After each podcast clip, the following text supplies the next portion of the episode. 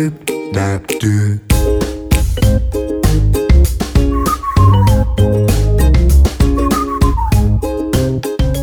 Hello，大家好，欢迎您收听高年级不打烊。今天啊，我们邀请到一位非常有创意的来宾，他是玩学乐园的创办人吴良生。玩学乐园，听到这个名字，你可以想得到，它竟然是一个长照机构的名字吗？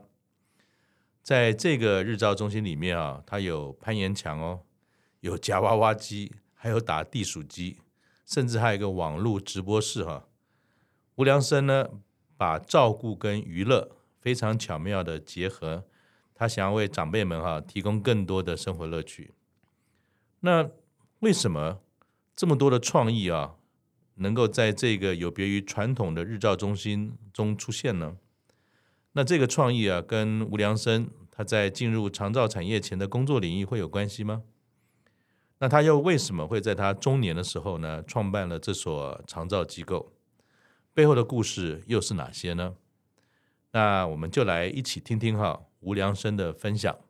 我们欢迎吴执行长，执行长您好。嗨，各位高年级不打烊的听众朋友们，大家好，我是玩学乐园的执行长兼创办人，叫做吴良生。是，那我我看资料上哈，嗯，玩学乐园是在二零二二年啊，嗯，所开幕的哈，嗯，这你在成为这个照顾机构之前的工作，你在忙些什么？ OK，其实我在创办这个玩学乐园之前，我一直都是以旅游业为主业，算是哇做了那比较久了，落嗯差很大哎、是哦，是哦，是哦，哎、很多人都觉得这个你这个不是斜杠啊，你这个是吊单杠了啊， 就是已经整个飞哦或过者去了，转过来转过去，已经跨的太跨度太大了。哎，是那可以聊聊那个部分吗？呃，当然可以啊。哦，就是其实我自己呃早期的时候哦，就是呃在做工作之前，念书期间，我就是一个比较活跃于社团的人。嗯哦，所以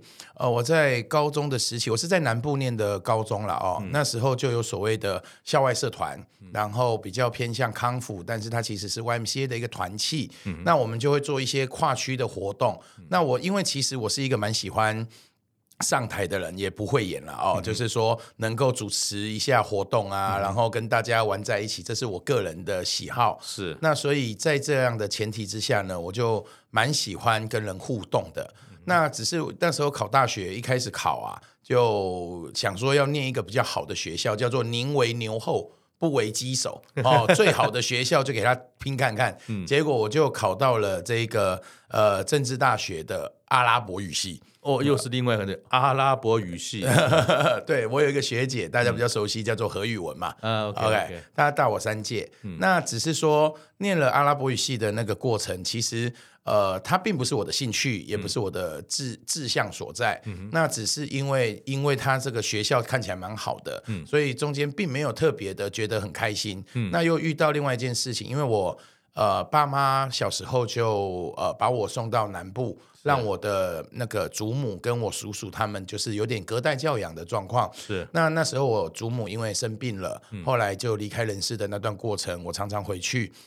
造成了我在学业上还有我个人的这个呃感受上哈。啊，后来其实呃也这个也可以跟大家分享，因为我觉得现在这个时代啊，大家对这些事情认知已经比以前开放了，其实就是急性的忧郁爆发。所以在那个状况下，我失去了求学跟做事情的动力，变成蛮呃，就是呃不太行动的状态。 但是后来就想一想之后，当然就呃学校也没办法让我再这样混下去嘛，哦，我就决定再重考。嗯，那在重考之后，我就考到也没有离正大很远了啊、哦，就在世新呃景美旁边那边。然后这次选择，我就想说，反正好的学校我也念过啦，那。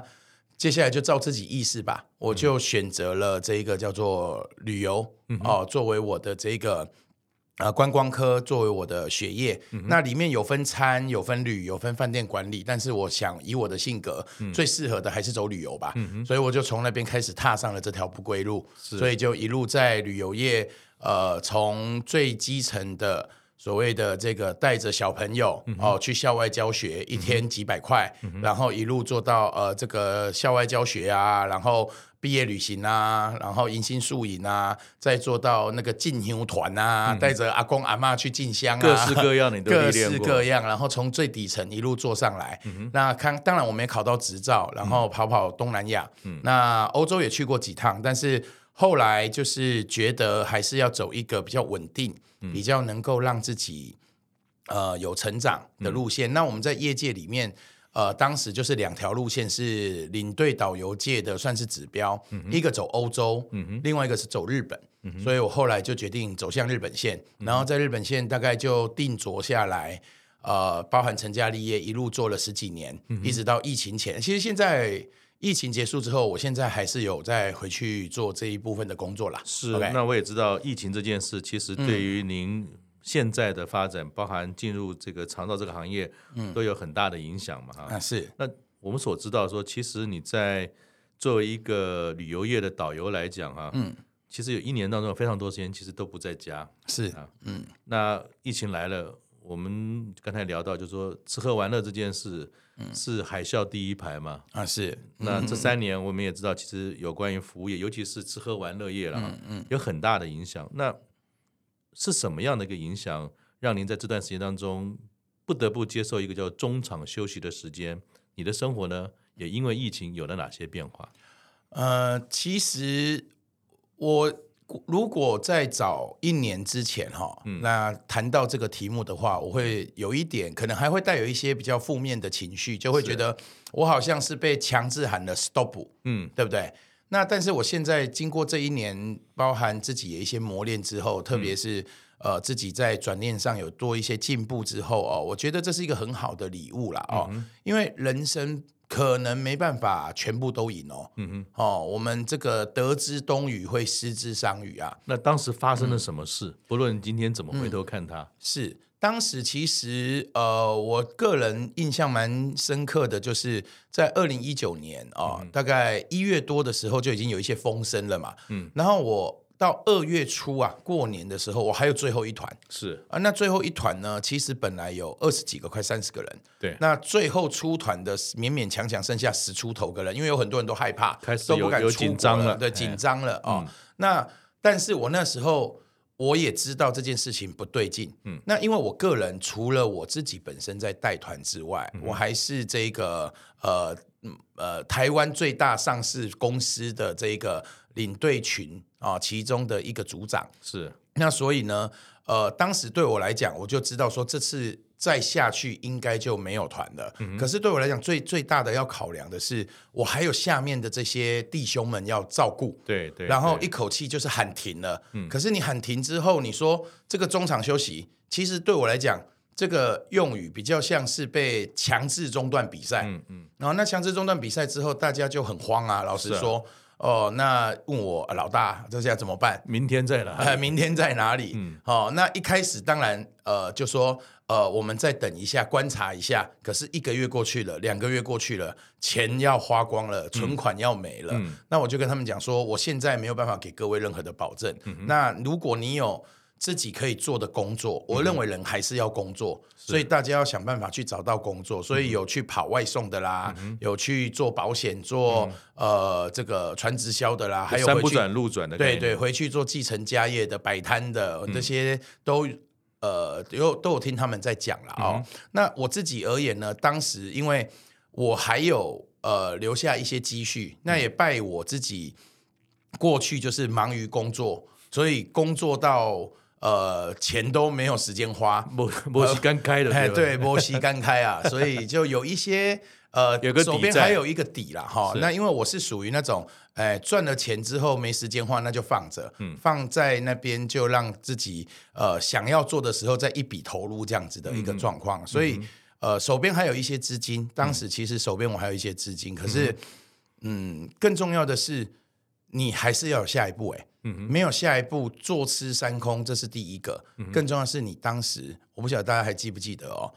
你是看不到底的。嗯哼。哦，未知的恐惧来自于深不可测。因为像嗯您这样这么资深，在这个行业也会有它的产业周期嘛。但是是这一次大概你在经过多久之后，包含把你的兄弟们都诶、呃打点好了，该回家、该干嘛的，嗯，大概过了多久，你发觉不对劲？这个东西应该不是短时间会解决的，那种感觉是大概多久？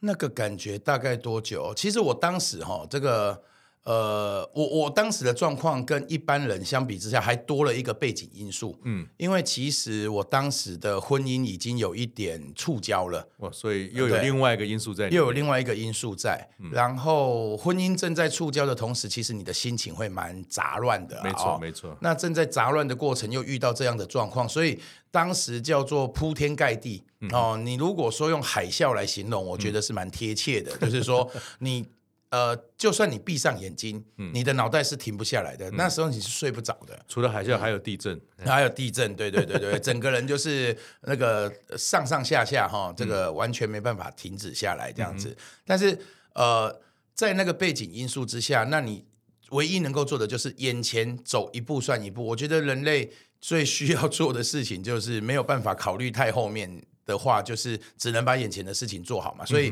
就是每一个电话来，就是帮他能够眼前多做一点是一点，然后再回到家再处理这些家务事的时候哦，会觉得说，呃，我想要做的，如果没有办法达成的话，你当下要很快当机立断要做一件事情，就是我能够做好多大的觉悟。嗯嗯，哦，比如说婚姻，我想挽留，但是眼看着势不可为，不可挽留，那最后是要结束嘛？好，那要结束，那就要回到呃，我要跟孩子在一起嘛？等等等等，有很多决断在当时是千头万绪，但是我只能说，当时每天都好像有做不完的决定，但是你不做决定会更难决定。那能够撑住你，让你稳住的原因是什么？哦，能够撑住我哦，其实我觉得第一个最重要的是，我还有孩子嘛。那我是一一个个很大的力量。那是一个很大的力量。对，因为呃，我我的两个都是女儿， 有我在你哦 FB 上看到两个呀呀可爱的小女生， 对，对，有两个两个孩子都是女儿。那对女儿呃，就是对爸爸来讲前辈子的情人嘛，没错。那你会觉得说，都已经跟他们有这么一段互动，跟看着他们成长，那我可能没办法承受的是，如果我的孩子不在我身边，嗯嗯，哦，那。呃，有些人可能他很干脆了哈，就是说啊，没关系，那我就嗯男子汉大丈夫哈，我再找一个新的，再重新组一个家庭。可是对我来讲，我是一个平常在生活当中缘分就很薄的人，嗯嗯，所以回过头来，这个最重要的缘分，我是不愿意放手对的。这份爱，尤其是说对像您的工作，一年到头在外面对，有这么好的呃小孩在，你怎么可能舍得嘛？哦是是是，所以嗯以孩子来讲，就是当时我会认为说我要拼下去哦，嗯就是能够有一份事业，至少要在，而且说说的比较实在一点的，你就是要在即使在判决上，你都不能说你现在没有工作，你要能够马上哦你再要有、证明你我要是有证明我是经有济能力力的可以养对育小孩的，不然嗯，孩可子就能还会轮走不嗯到你。对孩子就会去到另外一边了嘛。对对对，当然我不现在我跟我前妻并没有要就是针锋相对，是是只是说是当时我个人的心境是这样。嗯对，很不容易。那嗯除了小孩之外，嗯，你也做了很多不同的尝试，包含好像嗯在 Clubhouse 里面，你也做啊得非常有声有色，可以聊聊吗？ OK，呃，其实其实 Clubhouse 哈，或者说像 Podcast 哦，算是一个呃我蛮熟悉的这个领域，但是。呃，我没有把它做成我个人商业化的一部分，就是我没有靠这个作为我的工作，是是赚取收入。但是对我一直蛮喜欢做这件事情哦。我最早接触不只是 Clubhouse，嗯，就是关于呃影音媒体，嗯，最早其实是在我念呃第二间大学，就是念世新的那个时候哦。那时候其实台湾还在流行的叫做 BBS，嗯嗯那 BBS 的里面呢，当时已经慢慢的收拢到 PTT 这一嗯个 BBS 是大概全台湾最大，嗯，然后就有开所谓的这个叫做网络电台，嗯嗯，那我在那个时候，我只是一个起心动念说。嗯如果我以后要做导游，嗯，那口条很重要。是那我影响我蛮深的一本书叫做《就是一万个小时的这个理论》的这一本书。嗯嗯嗯嗯，呃，人要需要练习，而且要刻意有呃这有个计划，认知有有计划的去有练习规律的做这件事。对，所以我那时候就开始在网络上呃开始开所谓的 life，那个年代的那个年代没有办法做 podcast，因为那个网络储存空间那时候 都非常的低嗯对啊。对对，偏宽也不够。呃，我们那个时候音质有够烂，那个对音质哈，大概是现在的十分之一吧没。错嗯没错，对，但是我们就开 live，、然后呢，live 呢，大家在 BBS 上面开始回文章，嗯然后呢，他回的文章因为网络延迟，可能我已经讲到下一段了，他现在回文才在回五分钟前的那个话题， 很累呃，对，很那个，然后我就会回头窥一下他们。可嗯是因为做出兴趣来，所以我当时一个人开 live，我呃，我当时在那个呃网络上开的节目叫做《我的阿公活跳跳》，哇，然后我的那个网络上的那个呃叫做昵称叫做战男，哦然后战男对呃战争的战男生的男，然后所以跟呃一些当时同期的人，我们就是把 PTT Radio 撑起来这样子，所以我很早就接触网络广播，是是，那网络广播算是我有累积到一些听众，嗯，那这些听众后来是确实变成朋友，而且说一个比较有趣的，就是我的前妻其实也是我的听众。是你的爱慕者。呃，算是我 的从粉丝从啊节目粉丝啊当中 认识到的人。OK，所以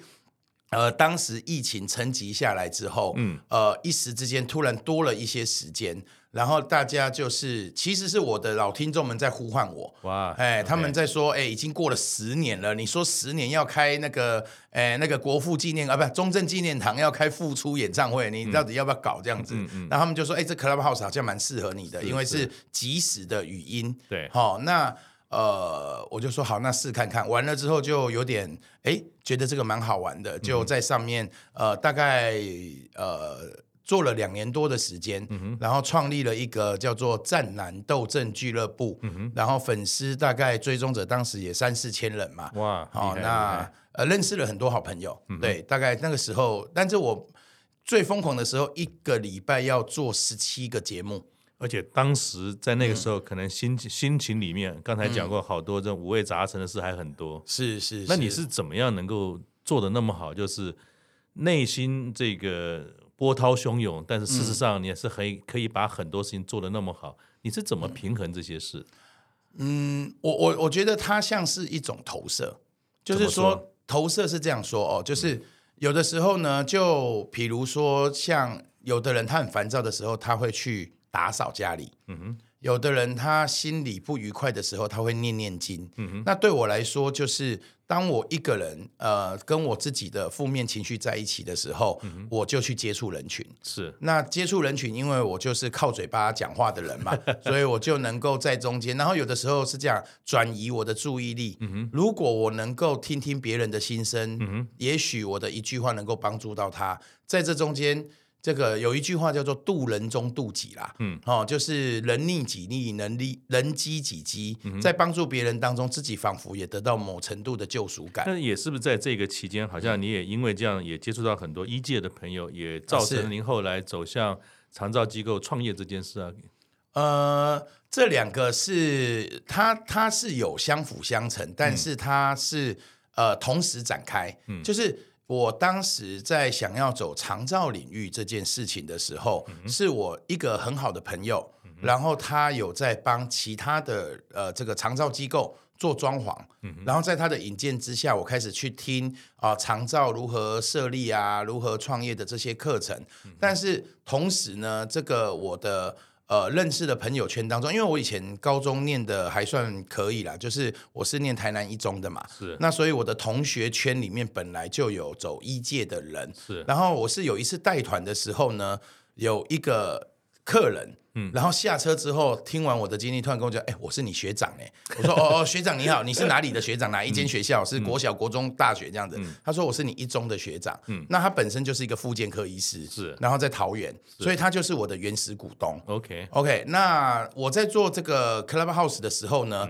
同时也开始跟大家在聊天。那一开始没有在讲我的职业，但是慢慢大家就会互相跑来跑去啊，客串来客串去的时候，就会开始聊到你到底背景是在干嘛的。我说我在做长照，所以有那个医师自己开的呃节目群。他们就会找我一起来 cross over，、然后一起来这些互相 fit 之后，我们就开始变成一圈人。所以我跟我的这些医师朋友是等于是因为长照而结缘，嗯好、那也是因为有一个医师的学长而开始决定、下定决心要做这件事情，算是有这个因缘这样子啦。那 OK，刚才我们也聊，就是说您为什么会选择投入长照领域哈？嗯，那有很多的机缘巧合，其实你也是有很多自己在从中年创业上面的思考，包含遇到了我们说这个 COVID 这件事哈，嗯，那跟你自己成长的背景会不会也有关系？包含家人的照顾啊等等。那我我我我当时会选择做长照这件事情，有两个背后的想法，嗯一个是我自己的父亲，他在我大概三十五岁左右哦，那时候就已经有中风的状况，嗯哦，所以呃，但是因为我的父母亲他们当时会把我送到南部，他们自己留在北部发展，是因为他们当时很投入于宗教。就是一贯道这个宗教，是那他们也很投入，那他们也很虔诚，而且他们真的是呃很这个舍身办道，在这个道场来讲，他们叫舍身办道。那所以我自己在常常要带团的状况下，我的父亲其实中风了，但是我没有照顾，而且我爸爸妈妈其实只有两个孩子，嗯就是我的姐姐跟我，而我姐姐后来又嫁到瑞典一个遥远的国度去，哦所以所以照理讲我是大儿子嘛，嗯我应该要照顾我的爸爸，但是。他们这一些道亲们，就是因为受过我爸爸的这个照顾，嗯所以他们也就无怨无悔的照顾他们。是，在这件事情在我心中留下蛮大的震撼，嗯蛮大的震撼就是我自己扪心自问，就是说，呃，我也不是无血无泪嘛，所嗯以如果今天说一句话说你的爸爸要你照顾，我是不可能拒绝的。嗯但是我那时候心里面真的蛮大一个震撼，就是说，哇，我现在如果不带团，嗯我就没有收入，然后我要这样子去照顾我的爸爸的话，那我接下来该怎么办？嗯所以还是有有另外的呃的的难题在那边摆着。是是是，这是其中一个。然后另外一个就是，呃，在这个长照的这个领域当中，我个人认为啦，哦，我做这个带团的过程当中，因为我曾经跟这个。呃，曾经在跟高雄市当时的高雄市市长陈菊，嗯，去一个游轮的参访团的时候，我们有去参观日本的长照机构，还有跟神户那一边的这个交流机构交流，跟市长交流等等。那我中间在跟着去翻译的那个过程当中，其实我听到某些长照的理念，我是认同的。我心里也在想，我自己作为旅游业的这个服务专场，如果可以带入长照的话，也许会有更丰富的一种感觉。啊，这也是另外一个原因啊。那这些早期的接触，包含自己一些专业的背景跟家人的这种照顾上的一种过程哈。嗯，那你从旅游业的导游，你要转型或者改变，成为一个创业者，尤其是一个你不熟悉的长照中心的经营者，嗯。一个中年的男子从一个专业跨到另外一个专业上面，有没有面对什么挑战？呃，应该说，直到现在，我们都还在跟呃一个又一个的这个挑战哈、嗯正在努力着。呃，那个 NVIDIA 的创创办人那个黄，对，对，呃黄先，黄先他说，呃，如果他带着现在的认知回到他当时创业的那一刻，他会不会再创业？他的答案是不。嗯，他他会说，因为他已经知道会有这么多狗屁倒灶的事情会发生，他的人生要直到现在还在要不断的 convince 自己说，我还要继续往继前续走，地继续的冲对下，去，继续的冲下去，所以那、呃他可能会选择另外一条路。嗯那我觉得、呃，创业是一条不归路是没有错，不过。当然，我当时就是有一个呃不成功变成人。老实讲，当时就是已经面临绝境嘛，绝境就会激发勇气嘛是。所以呃，当时在这个创业跨领域这件事情，嗯当时其实我真的没有一瞬间想太多。嗯我就是想说走哪一条路而已，因为我后面已经没有路了，我没有后路可以退，我就只能背水一战嘛，就是往前走。所以第一个对我来说就是要往前走。那往前走，走向这个过程当中遇到多少挫折，我只能说隔行如隔山，这件事情它背后，如果我们细看来讲的话，有分成几个成本啊、哦。第一个叫做你是否具有专业技能，第二个你是否具有商业思维，然后第三个你是否具有执行的能力，第四个你是否拥有足够的人脉圈。那但是我们就不讲那么多的理论分析，就是简单来讲，就是你够格还不够 格哦啊！我认为我当时可能不那么够格，但是我就是。后无退路。，对，硬干的，带着当钢盔向前冲。 但是事实上，以您这么专业、这么多年在这个旅游业的这样的一个经历啊，嗯，有没有些什么样的专业，其实静下心来想，嗯，虽然它这都是新的挑战，也可以把过去的经验应用到新的领域上面。那有的话会是什么？呃，可我呃可呃，这个倒是有帮助我一些哈。首先，比如说，呃，我觉得我觉得在做一个，如果我们今天是以要切入一个事业点来讲的话，第一个就是你要有愿意把手弄脏的基本的精神，嗯哼，就是你要愿意去做。就是身段要放下，身段要放下，没有面子问题嘛，就是要先去做。所以当时从装潢开始，每一个现场我能够去现场，我就去现场。但是当然，下一个你就会遇到知识的阻碍。对，哦，知识的阻碍就是其实他们讲的术语，或是他们可能在拐个弯，故意带你走远路，你是看不懂的。嗯嗯，那这个部分当时就是我其中一个难题。嗯那你要怎么克服呢？那就是多问几个不同的意见嘛。嗯哼，那那再来第三个，你要有良好的呃这个意志力，嗯嗯，因为你会听到很多呃让你很伤心的消息， 比如说别人讲说啊，你这个就太太贵了啊。你这个就是搞错了啊！你这个完蛋了啊！那你听到这件事情之后，那有一句台语的老话叫做“哎、桃色了去呀、啊”，嗯摸替比赛，哦，就裤子都脱一半了，那不能不完成，还是要上完这个厕所啊嗯。那所以呢，还是要做下去。那所以我想，大部分的有一句话是这样嗯讲：摸着石头过河，在错误中学习与修正。嗯那容错能力就是很重要的一个关键。因为你讲到这个重点啊、因为前两天才跟这个朋友在聊，就说，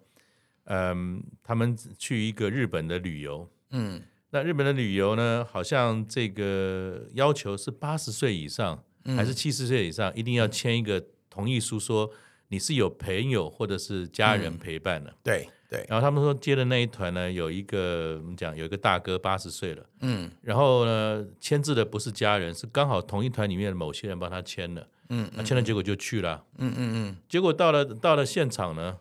哎，那大哥真的有点状况，是那那导游就问说，那谁可以陪他一下哈、先回 hotel 休息一下，我们行程才可以继续。嗯结果呢，没有人愿意。是呃啊，说是嗯奇是，怪，那不是都签字啊？啊，没有啦，我们就是刚认识而已啦。啊嗯嗯嗯那他也好好的，他自己回去就好了。嗯，后来这个导游实在没办法，也为了这个安全起见，他亲自陪对这个大哥就回 hotel 休息了。是。那再请别的当地的地陪啊，可能去完成后面的行程。会不会也是因为您本身在这个领域有非常多处理这种突发事件，是要紧急做决定，而嗯且还要有的是跟人命有关，有跟钱也有关的，嗯所以是不是这么多年来的这些历练，让你在面对我们讲说关键时刻的困难决定？是是比较容易做出来，会跟这个有关吗？有有，您这样子提，我觉得 Simon 您这样子这个分析的蛮好的嗯哦。就是我在旅游业当中这接近二十年的时间哦，嗯这个呃各种光怪陆离的状况、哦，危机处理，危机处理， 我有亲自把人送骨灰坛回去的。我的天哪！对对对，而且那个还不是呃一般的团员，是是我们的导游。哇，我们一起去带游轮团，嗯然后带完的隔天，那个大哥嗯在床上就没有起来。哦然后我们，我我当时是就是我跟我的师傅，然后我师傅是那个 team 的 leader，在那时候，那我是他的副手，是所以就我们两个留下来处理后面的所有事情。嗯哼，然后包含在车上什么大雪纷飞啊，然后发生交通意外嗯啊，客人在面前跌断手的啊。那我觉得这个行业给我看到蛮大的历练，就是说，因为事情它就是会发生，嗯，哦，所以呢，其实我们不需要去解释太多， 真的没有什么好解释了。为什么他在先你面前解决问题吧，解对决问对，题。嗯他在你面前为什么跌倒，什么你讲了什么，那都不重要，先把他送医院。解决问题。对，只有眼前的事情先把它处理好对再说，事后再来就责吧。所以我可以这样嗯讲嘛，就是也是呃，从您这个故事当中学到了，就是很多中年转业或者创业，嗯，有的时候会跨业，或者对说创业，嗯，那一定是什么？有的人是说啊，我前一份工作的事业不是那么顺利，所以我改变了。嗯哼，但其实我从你身上看到一件事，嗯，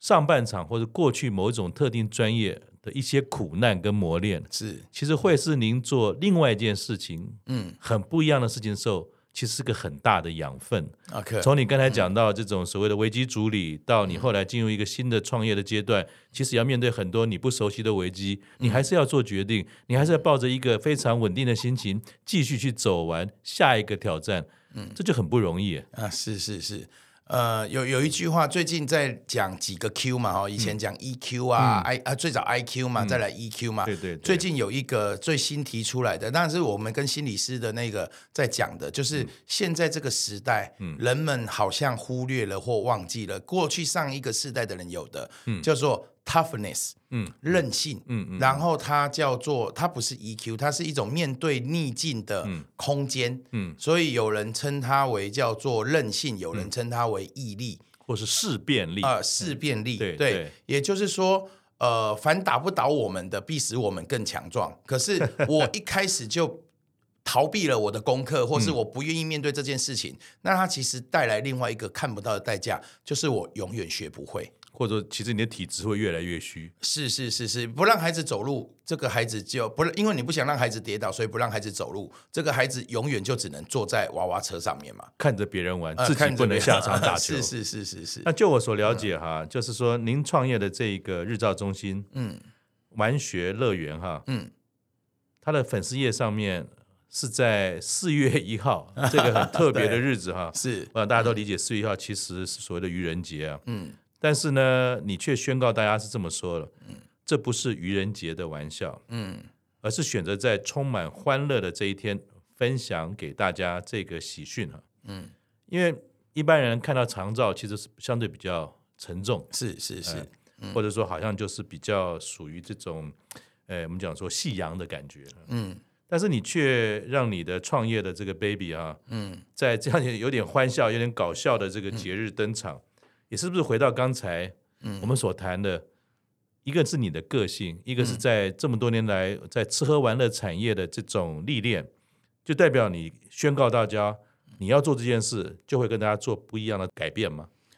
呃，我我我觉得就是宣告有宣告了哦。那有没有特别这么深的含义去解读？呃，我我当时其实想法很简单，因为呃，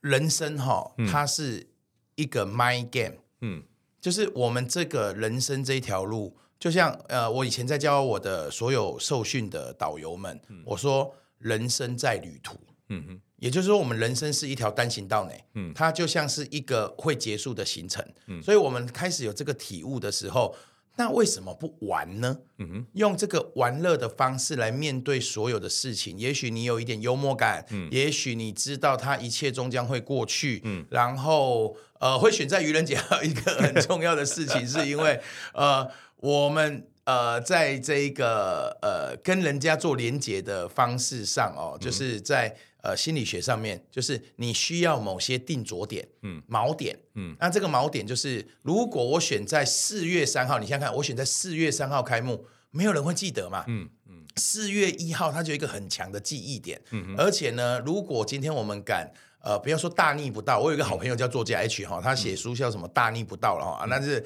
我今天我们如果做一个反其道而行，嗯跟别人不一样的选择，另类行销，对，不用在黄道吉日，嗯而是在另外一个有趣幽默的点。我也不敢选在清明节啦，那就太大逆不道了， 差四天， 没有人敢去 没有人敢去了啦。哦 但是提早个几天，我们四月一号愚人节的话，大家会觉得，哎，这个人蛮有趣的，蛮好玩的，嗯至少让大家多一个想要来了解我们的可能性啊。借你刚才讲的那嗯句话，就感觉上说，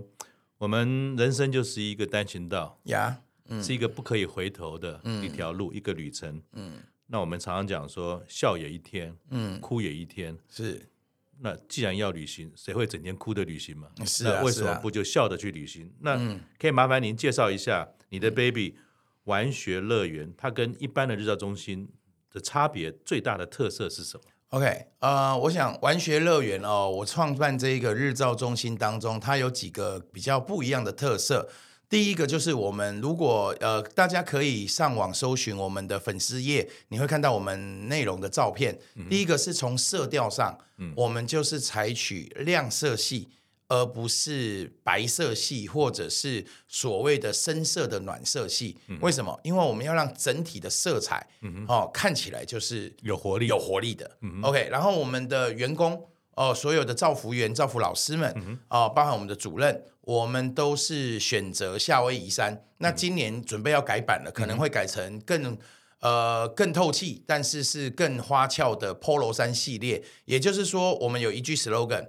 来玩学的每一天都像是一场小旅行。哦，所以你要让我们的从 staff team，就是我们的造福老师们，每一个人都觉得我就是来跟大家一起玩的啊，所以要从这些事情上开始。那再来就是我做了一些呃过去没有人做过的尝试哦，就是我在硬体设备上，呃，因为我没有框架，你知道，我就是我就是就很有趣的，就是跨领域这件事情，就带着你没有包袱，但是你撞到的包可能比别人大颗，这样的啊。只要你心够大颗就可以呃对对了。嗯对，就是我们耐打嘛，哦，耐打。那但是呢，这个因为没有人做过这件事情，所以我就问说，我就真的去问说，我我可以做这件事情吗？他们说为什么你要做这件事情？ 那我说你不要问我为什么要做这件事情，你只要告诉我。如果他没有不行，所以是我可以做吗？嗯，对，就是我们就 try 嘛，嗯对不对？所以我的日照中心里面，我设置了攀岩墙。嗯，那我设置这个攀岩墙的目的，不是真的要让长辈爬上去，而是他会有一种本能式的东西、去触摸、去伸手、去拉，嗯试试那看试玩试玩看嗯看，那摸摸看。那这个它其实本身也可以当做一个附件的工具，没错，那再来就是我们有做怀旧治疗，嗯怀旧治疗就是把他熟悉的元素放进来，比如说夹娃娃机、打地鼠机，我们强调一定要老式的机台，一般我在长照中心看到嗯的，就是放邓丽君的歌， 啊呀呀 呀，那个叫做但是你暮气沉沉。但是啊你却是说小时候的记忆的玩什么，而不是听什么来，这跟大家很不一样。呃，是因为因为我哦，这还有另外一个我可以分享给大家，就是呃，在带团的时候，嗯，好、那个你知道有很多行程，年轻人会觉得超无聊的，嗯嗯，好、比如说去看花。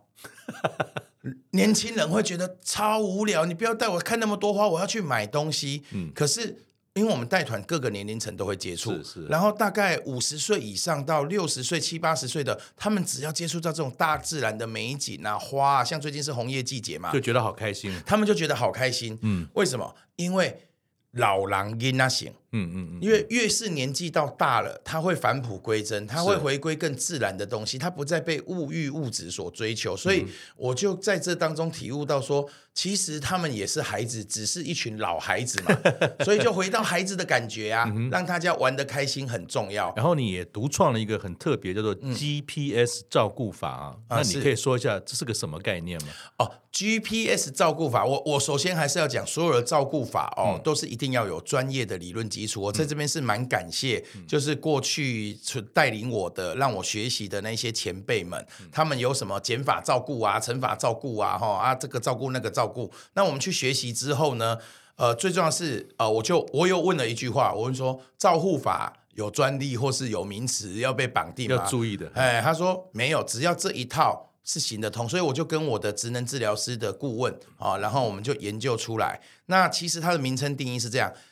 ，GPS 就好像是一个定位系统。嗯，那因为我的机构哦，它的名称就如同 Simon 你刚刚一开始所介绍，这个名称很特殊，叫做玩学。乐园，嗯，哦，场域它是一个乐园，嗯，哦，又是 paradise，又是 wonderland，嗯，所以它是一个乐园。但是其实，呃，我们在日照中心里面现在接触最多的长辈的类型，已经不再是传统的中风或是车祸或是那个肢体残障的，哎失能的人倒不是呃，失能的人已经不是主流主要的现在是失智。哦哦， OK 失智是主流。那为什么？因为失智的比例越来越越快多对哦，那所以失智的长辈，他就像是他的大脑的空间。呃，他的记忆正在流失，一个很大的水桶，但是水不断的流光了。我们事实上是不可逆这个逆逆程的哦，就是水一定会流出去。嗯，那能够让它延缓，甚至让它恢复到原有状态，其实只有一个方法，就是在帮它加水。嗯哼，所以我们要让它不断的学习。活化活化，哈、刺激他，但是要让他学习的前面要有一个前置的步骤，要降低他的抗阻力，或是提升他的意愿，嗯，所以要玩，门槛要低，而且要产生自动自发。哎，乐趣。所以说呢，我们在这边呢，就是每一个长辈啊、在个案管理师交给我们的时候，都有设定他的目标。嗯哼。但是我们会在做一个很重要的事情，就是尊重。嗯。我们会在跟他的家属，会在跟他本人，如果他的意识是可沟通的状况下，我们会去沟通。嗯。我们有一个目标，所以第一个 GPS 的 G 是 goal。嗯，就是目标，嗯，而这个目标必须是本人认同的，嗯，这才是重要的。所以他是参与的，不是说对大家商量好，哎，就是这样子，他就是每天就跟着大家跑，不是，而是对他本人就要参与，简单来讲，要反客为主，是主动而不是以被他动。为中心。对，这是尊重跟让他这个，然后再来 P 就是过程，就是 play in participation。其实它是两个 P，、但是我们简化成一个 P，就是用玩的方式。哦，啊玩玩有什么好处啊？我只是玩玩的嘛，我不用认真嘛。所以你不要太认真，认真会有压压力力，无对，压力嗯认真就会有压力。然后你在玩的时候，一个人玩好玩吗？不好玩，要多一点人玩，所以你就会 participation，你嗯就会有参与感，所以大家一起玩，所以我们很强调各式各样的团体游戏。嗯然后，当你在有目标，然后用玩的方式参与的时候，嗯你最后就会 study，、就会习得。哦，我们叫做习得，就是学习到东西。那你在学习到东西，你会带来情感上人类的情感需求当中比较高的层次，叫做成就感。嗯哼，因为我做到了，嗯哦，所以我有一个目标。假如说我本来不能走路，我们确实有这样个案，就是他来的时候，其实他不太想走路，嗯但是经过我们鼓励跟玩游戏之后，他可以一个人走三圈我们的中心，哇，就好棒棒。为什么？因为他走一走就觉得很好玩，嗯那他就做到，做到就要给他鼓励，正向回馈，嗯他就来我们这边就越来越开心，所以他就在这里成为乐园的一份子。嗯所以这就是我们的 GPS 的步骤跟照护法。哼，像你刚才所提啊，这样听起来是以长辈为个人主体，是以乐趣游玩作为一个过程，像这样所谓的 fun care 啊，就是对说以游玩乐趣为主的，嗯，给这些长辈啊，他们可能感到很多的欢乐啊，跟温暖。那就你来看啊，在这个过程当中，有没有一些这些长辈改变的过程，让你非常深刻的故事吗？哇，这个这个这个这个面子可以先准备一下吗？不是 哦，没有。其实我一直印象很深刻，有好几个个案啊。嗯哦，那我就呃简单讲一个让我印象很深刻，因为刚好我们今天呃录音的时嗯间是在这个、呃十月底了哦。对对那对呃，我是十一月出生日，嗯，然后去年的我刚成立之后的三个月之嗯后，就是也是我就是呃生日的时候，嗯，然后那一天呢，我们的主任啊很有趣，他就跟我讲说，我正在跑银行啊，哈，然后他说老板老板，我们那个中心哈、有一个状况需要你亲自回来解决，你等一下去完银行要赶快回来， 不要不回对对对，我就想说啊，这糟糕，有什么事有没有？啊，那每天都在当救火队，反对正脑袋也没有想太 多，就赶快去完银行回来了。是结果回来之后，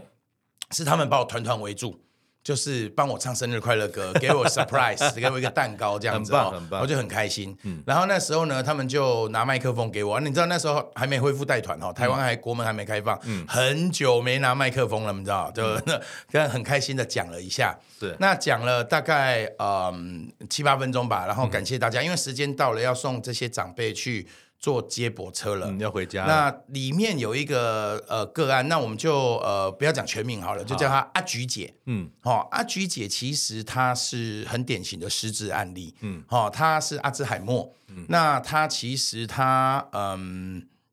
呃，家离我们蛮近的，因为我们中心在板桥，嗯她就在新嗯浦站那边，而且她的她一生很认真、很努力哈、哦，就是赚了不少钱、哦。那个旁边有个建案，买了四五间，家族一起住这样子，有没有哈？但嗯 是他后来就是因为失智，嗯，然后所以他的女儿就亲自把他送到我们中心来，然后他在。呃，最后我们就是结束的时候，然后我们长辈坐成一圈嘛，然后我就说谢谢大家，然后我就让谢谢大家的时候，最前面有一个大哥，嗯，然后那个大哥叫呃春来，春来哥，春来哥他就要站起来的时候，他手上因为他是失能，他拿那个四脚拐，他中风过对，他拐杖要拿要撑起来的时候，我看他不太稳，嗯嗯，我就说哎。啊，春来哥，把劲，来，我来给你花。结果我就走过去，双手张开，准备要扶他。春来哥一个误会，他以为你要拥抱他，我要拥抱他，他就放下了拐杖，伸开了双手，然后我们两个男人就抱在一起，这样子有没有？美美丽的误会，哎美美丽的的误会，但是他既然抱着我，我本来就是一个很 open 的人，所嗯以我就说、哦，哎、谢谢春来哥，然后我就抱抱。可是我跟你讲，这一抱不得了了，嗯，抱了一个。每个都要，每个都 要，好、全部的人都张开双手，然后用那个不很公平可爱的眼睛不公看着平我，哎，对对对，然后掏给掏给，然后这样子，然后就我我每一个抱完一圈，那时间真的到了、要走，是然后阿菊姐，她就在要搭车的时候，她突然走到我的旁边。哦，那一幕我真的印象太深刻了。嗯嗯，她就这样子紧紧的握着我的手。嗯，好、那她的左手紧紧握着我的右手。我嗯说怎么了？怎么了？啊，当然他们要跟我握个手，我也很很乐意嘛。当哦然，当然，我说阿菊姐啊，安怎什么代志哈嗯？他说。陶给陶给啊，因为他是以前做生意，所以他讲话比较那个比较客气这样子。他说：“呃，栏杆会当翕相，嗯嗯，他说可不可以拍照？嗯嗯，我说没问题啊，这没问题啊，我就手机拿起来，咔嚓咔嚓，然后拍嗯了两张自拍照这样子哈、然后他就下一句话，他手不放，嗯嗯，他就问我说：“啊，头哥，啊，咱他都要翕的相，敢会当洗出来？嗯，可以可以洗洗出来嘛嘛？可以哦冲出照片了。啊，老实讲，那时候我有一点敷衍他，我现在回想起来有点难过，就是说，呃，我有点敷衍他，我说啊，没问题啊，好、我明仔载 say 给你，嗯，好、啊，但是我内心真的，我现在 老实说，就是我心里想着说明天你可能就忘记就了，不记得这件事，对对对，我只是想要先虚晃一招，敷衍过去而已。可是你知道吗？就在这一刻，嗯哦，那个那个阿菊姐啊，她手紧紧的还是握着，嗯嗯，她说金嘛好不？嗯，她问我金嘛好不？现在可不可以现在好不好？嗯嗯，然后她下一句话我真的就很很难过，就说我怎样我也别给你。嗯，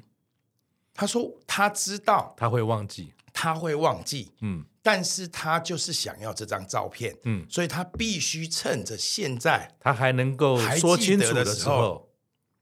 他要这张照片，嗯嗯，所以，嗯，他就我就跟他说啊，没问题，然后我就跟我主任讲啊，我 AirDrop 给他，然后嗯就、啊，因为没有照相机嘛，哈，就是我们就用 A 四把它印了两张印出来，印两张出来，然后他说，陶给你帮我签名，嗯帮我写今日的日期，哦，这你的生日啊，我嘛就欢喜，嗯就是他知道今天是我生日，他也很开心，他清清楚楚，嗯他清清楚楚那一刻，他非常的清楚。然后他就两张，一张我看他慢慢的走到他的柜子前面，嗯把它放在里面；另外一张他就把它折起来，再折起来带嗯回家放在他自己随身包包。然后临走之前又要再跟我再抱一下。嗯然后他在抱着我的时候，那个用力的程度，让我在抱着他，然后还没离开的时候，我已经泪流满面。嗯结果到现在还是很心疼这个感觉。嗯为什么呢？因为你会感觉到说，他那个抱你的那一种悸动啊，那个感触啊，嗯就是他已经很久没有被人家抱过了。嗯嗯，他很久很久。很很很需要这种抱着他的这个感觉，嗯哼那所以呢，我在抱着他的时候，我就心里面蛮难过的，嗯蛮难过的是心疼他，就是你想一个。这个我们用台湾话讲了哈，嗯叫做一生叫做俭等内兜哦，这个省吃俭用，甲春迎春老后家孙，嗯哼，他都把他一生奉献给全部他的奉献家出庭，去全部了出去了。可是他到了人生的后段，嗯来了我们机构，当然我们是他们的专业的家人，嗯哼可是他所需要的也不过就是家人可以嗯给他这么一个拥抱，可是他却不容易得到。是这个就是在这过程当中让我感受到，但是我也很开心的是，就是我们在这个关怀跟陪伴的过程当中，他有得到被爱的感觉，嗯他会记得这个被爱的这个过程，所以他会愿意留下这张照片，这样子。嗯哼，很棒嗯哈！我想刚才听了您这样讲这个故事，我自己也蛮激动，因为我父亲他过世了，他在过世前有十年的时间，嗯，呃，有这个所谓失智症的这个困扰是，是，嗯，他的状况比较特别，嗯，但是我父亲到了后来的时候，哎，他因为吸入性的肺炎住院，是，他很多的用药都停掉。嗯嗯嗯，那后来我才知道说，其实失智症除了本身的状况，其实药本身会让一个人基本上就呆入木鸡。是，当时他把那些药都停掉之后，嗯，嗯，他竟然可以叫出我的小孩跟我太太的名字，他们嗯已经有非常久没有见面了。是是，所以我也很相信刚才那个阿姨嗯，跟你有这么一段的过程，那是非常真的东西。人生有很多东西其实是越来越难出现，嗯，尤其是年纪大了之后。但是很有趣哦，嗯，失智症这件事情会让人本身所有的虚假的面具全部拿掉。是是，他一定是在那个当下有感受到您在嗯当时跟这些大哥、跟这些同伴们的长辈们的互动，嗯有触动到他，对所以他才那么真诚的回馈给您说这一个深深的拥抱。嗯这是很很不容易的哈。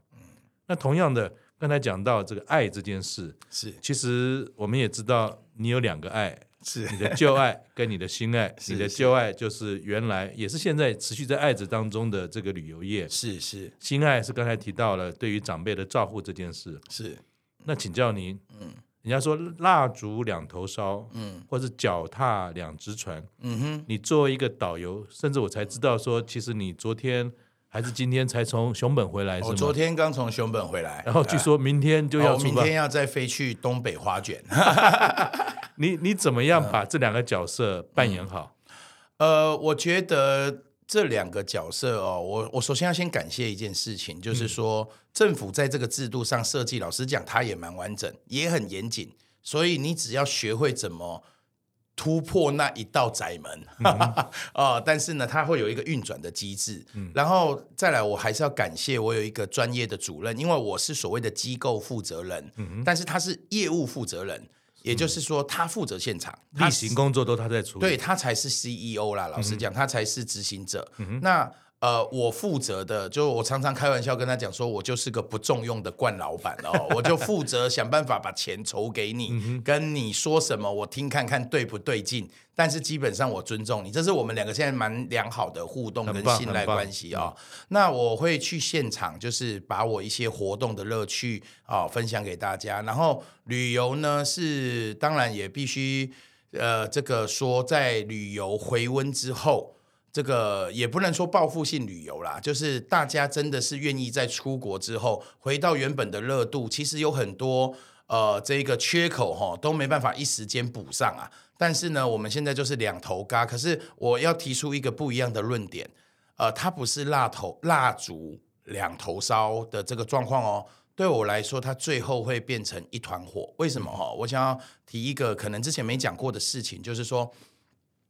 其实长照它是一个专业，嗯，旅游也是一个专业。没错，当我带着旅游的专业来到长照，我重新学习了长照这件事情之后，我想要创造一件事情，而且这件事情我也跟我现在合作的这个台湾最大的上市贵公司的我的。呃，老大，嗯，哦，有聊过这件事情，当然不是正式，不是正式提出这个提案哦，但是他就说这件事情大概只有我能做到，目前全台湾大概只有我能做到，就是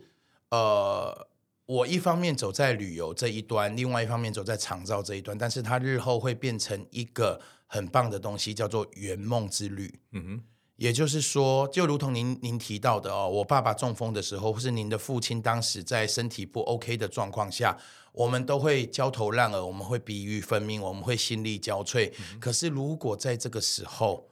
有人可以秉持着专业，再让我们再出门去做一次最后的家族旅行呢？就像那个一路玩到挂的概 Yup 念， Yep, yep, yep。这个圆梦之旅的这个概念是呃，它就像是它不是呃，我们这个我现在服务的单位，它是做大量的套装行程，这是没办法的，嗯，一定是一套一套手工打做的，量身定做的，它的费用不会很便宜，嗯哼，那必须老实讲，因为是嗯我要带照服员，我要带护理师，我要安排特殊车辆，我包含人上飞机怎么样，这个全部都有很多要考量的，没连错景点等等对。但是这时候，我们就做一个最简单的想法嘛。难道你最后宁可花个一百万、两百万办个盛大的告别式，而不愿在生前再花个几十万带你爸爸妈妈最后再出门一趟吗？与其办身后告别式，为何不办一场家族旅游？啊对不能说是生前告别式，是，而是留下最美好的回忆对，不留遗憾。对，不留遗憾的这个记忆哦。所以我认为他在让我学习，跟我在努力的目标是，长照是生命旅程的一个阶段，而旅游是一个其中的亮点。那我们不要因为已经走入了长照的阶段而灰心丧志，依然可以开心起来。不要说苦中作乐，而是黑暗之中也有光明嘛。我们大家一起再出去哦、留下一个美好的回忆跟记录，让我们真的是如同您说的不留遗憾，觉得自己有尽到不管是家人的这个呃陪伴，或者是说让长辈或是身边的人能够拥有一个最好的一个感受，嗯，这个就值得了吧？对，对，所以这个是我觉得可以合一的，它是可以合一的就像您讲了，人嗯生就是个旅程嘛，呀呀，笑着看它，不要哭着看它。嗯是是是啊那，最后想请教您的嗯，听了你这么多有趣的故事，有一句话是这么说：嗯，天无绝人之路啊。是如果大家可以从你的故事啊得到一些人生的启发，嗯。哦你希望告诉大家是什么？ OK，呃，我有一个学长，他告诉他都这样子喜欢在介绍我的时候，他说：如果你想自杀，如果你想呃这个毁灭你自己，先来找我这学弟聊聊，先来挂号，号，先来对，挂先来号。挂号找我聊聊。那呃，我自己是这样说了哈，我我可能把人生二十年才会遇到的事情，突然在这两三年内浓缩成一杯 espresso，因为我父亲也是在疫情期间过世的，但是重点不是在这个过程有多么的曲折，而是我们要相信一件事情，哦，天无绝人之路，只要我愿意面对，一定可以走得过去。这件事情是确确实实发生在我的身上。那我也不是什么比人家厉害的人，我觉得我也只是一个愿意相信说，呃，我就是去做吧。我觉得就是给自己一个很重要的一件事情，就是你就是你自己最好的解答，嗯，你就是你最好的方案，嗯，哦，不用去依赖，就是相信自己。有的时候你需要人陪伴没问题，找一个可以陪伴你的人，但是只要我们愿意做，一定有答案，嗯，是这样子的。谢哎谢谢嗯谢执行长，上帝关了一扇门，对，他一定会再打开那道窗。是，祝福大家，也谢谢执行长，我们下次见，拜拜。谢谢大家，拜拜。